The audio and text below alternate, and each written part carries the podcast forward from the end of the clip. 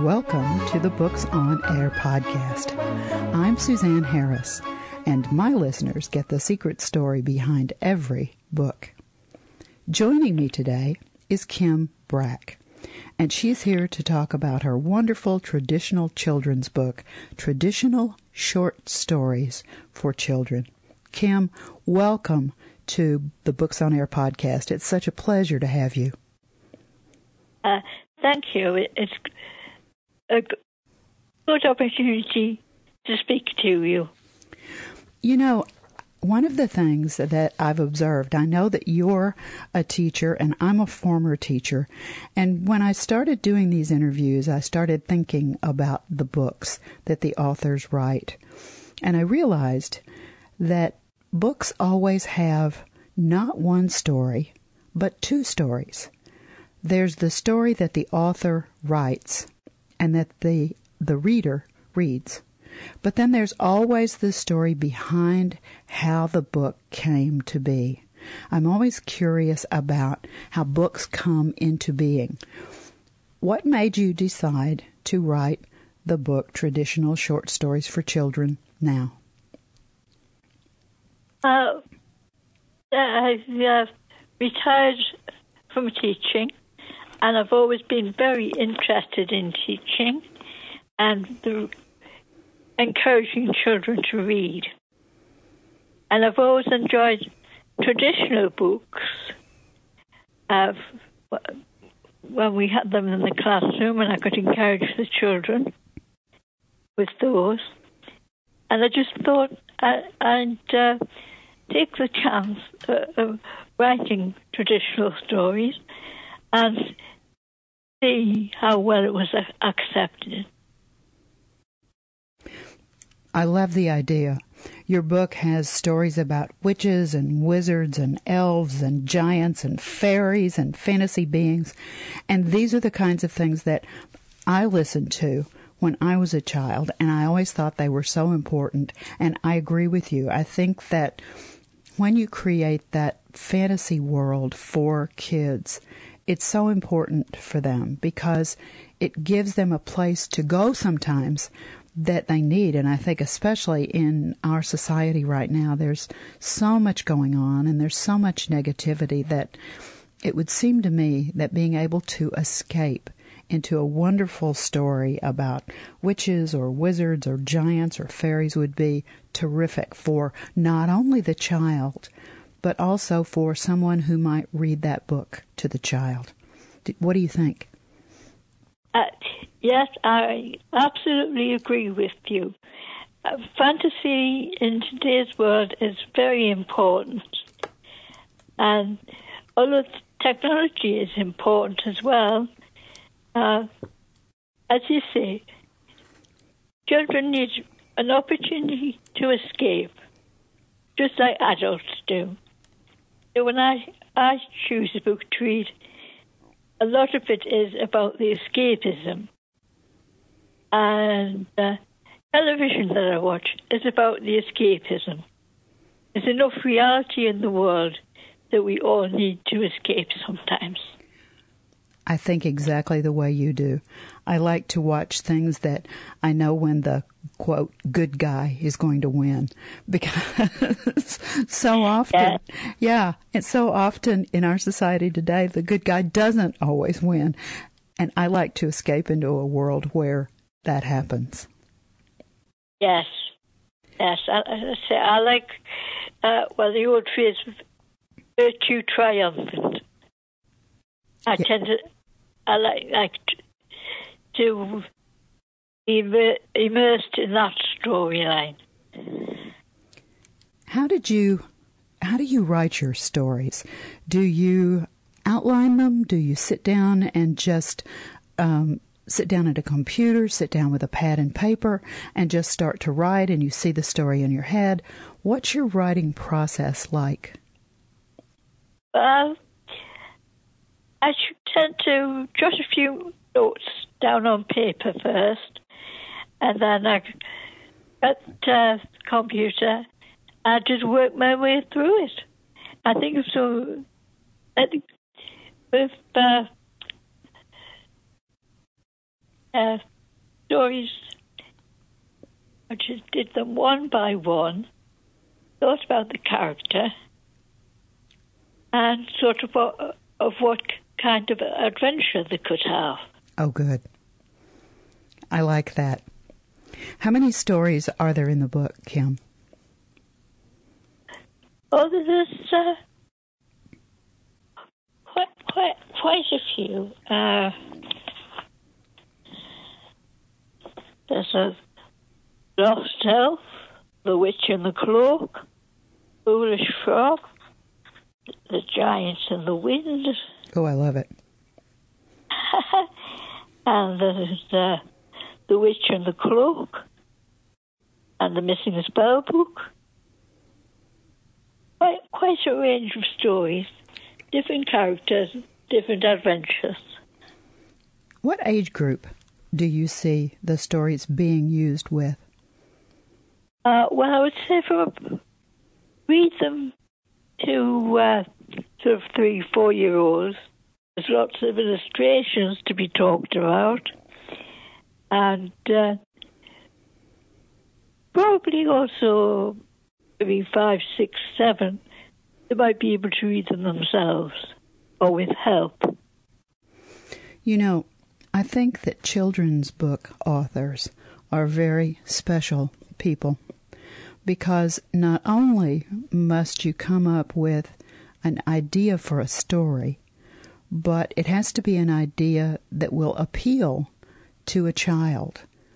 And when you write the story, you have to do exactly what you just said. There have there has to be wonderful illustrations to go along with the story so the child has those visual images and the story has to unfold in a way that keeps the child interested. And usually there's some kind of point to the story. There's something about society inside the story that's sort of a hidden point, but it makes a point for a child. And I think that children's book authors are amazing to be able to do that. So you have my admiration, Kim. Oh, thank you. Now, there's a part of the, the book that you'd like to share with our listeners. Is that right? Uh, yes. Okay, would you do that now? Right. I'm going to, to read part of The Witch and the Cloak.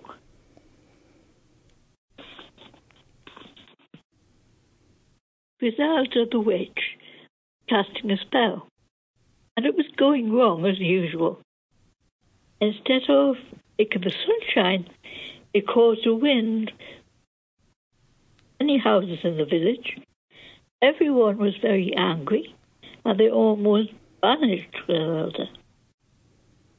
But they decided if she did not try any more spells, she's in the village. Griselda was very worried how was she going to make a living if she did not have cast spells?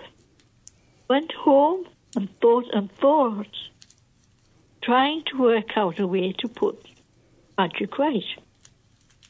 But she could not.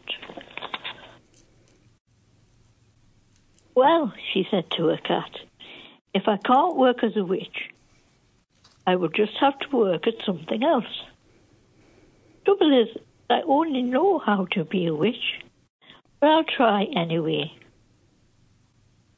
Days went by, and regardless, Sarah could not find a job she could do.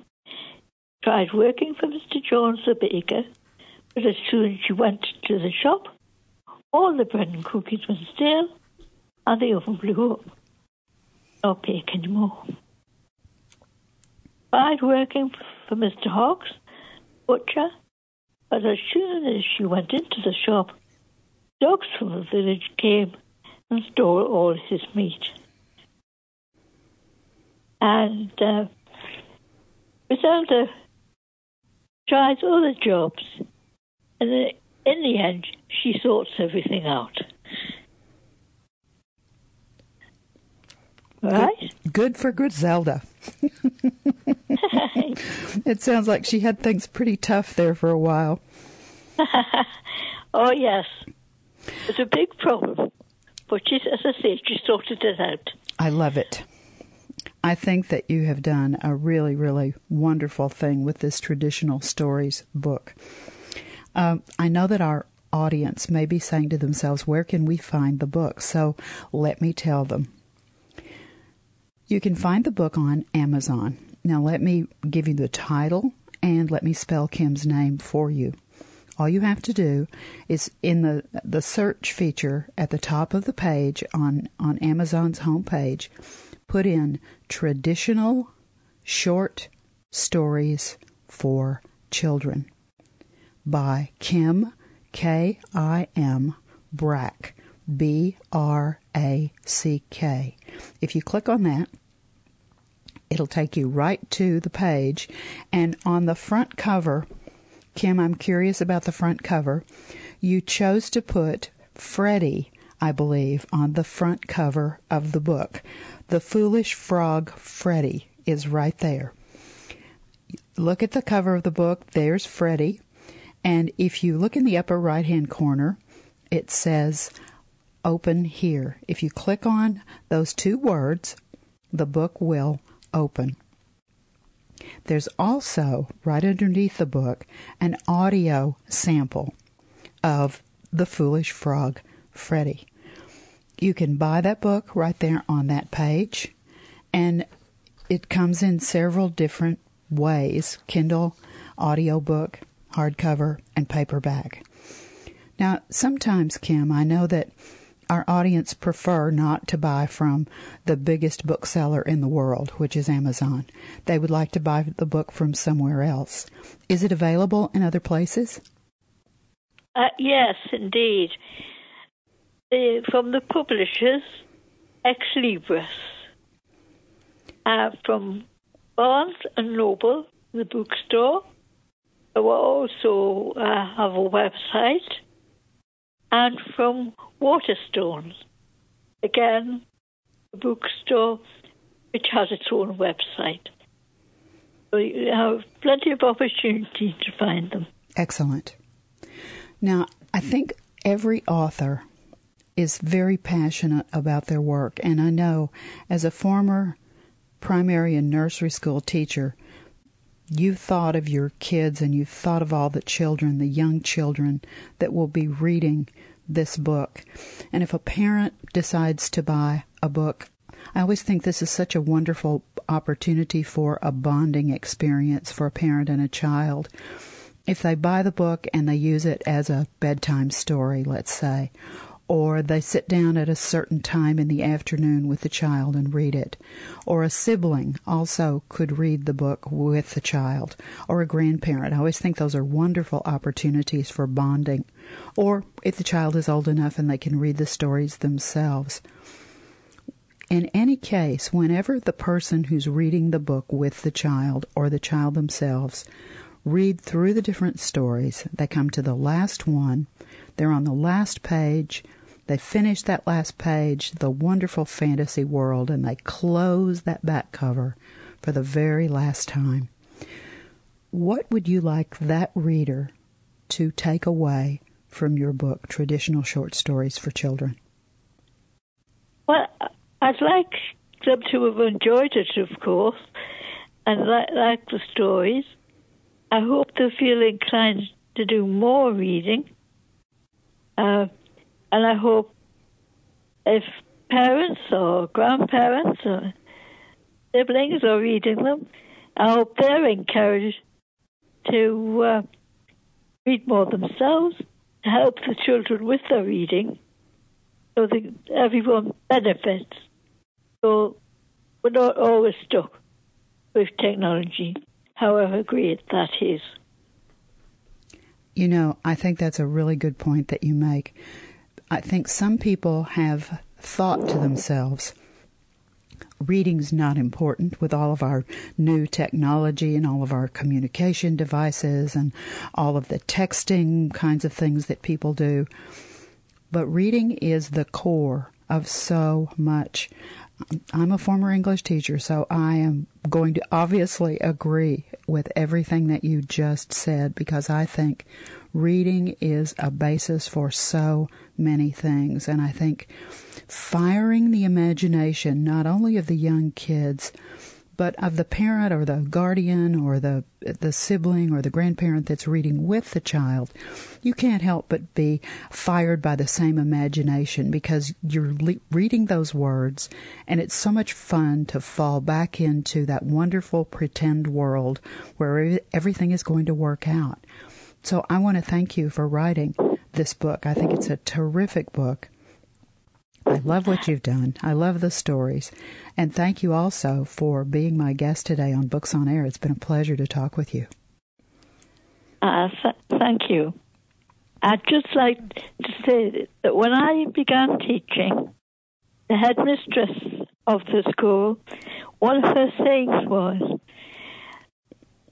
if the children don't learn to read, if they don't master reading, what point is is there, or what chance is there of them learning other things?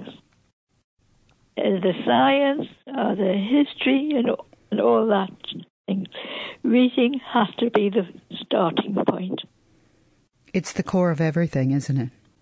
It is indeed. Remember, you can find traditional short stories for children by Kim Brack on Amazon, Barnes & Noble, and Xlibris. You've been listening to the Books on Air podcast brought to you on webtalkradio.net. You can also hear this podcast on Spotify, iHeartRadio, Stitcher, and Apple Podcasts. I'm Suzanne Harris, and I hope that you'll join me for our next Books on Air podcast because remember, you never know who's going to be here, and you never know what we're going to talk about. Thank you so very much for listening.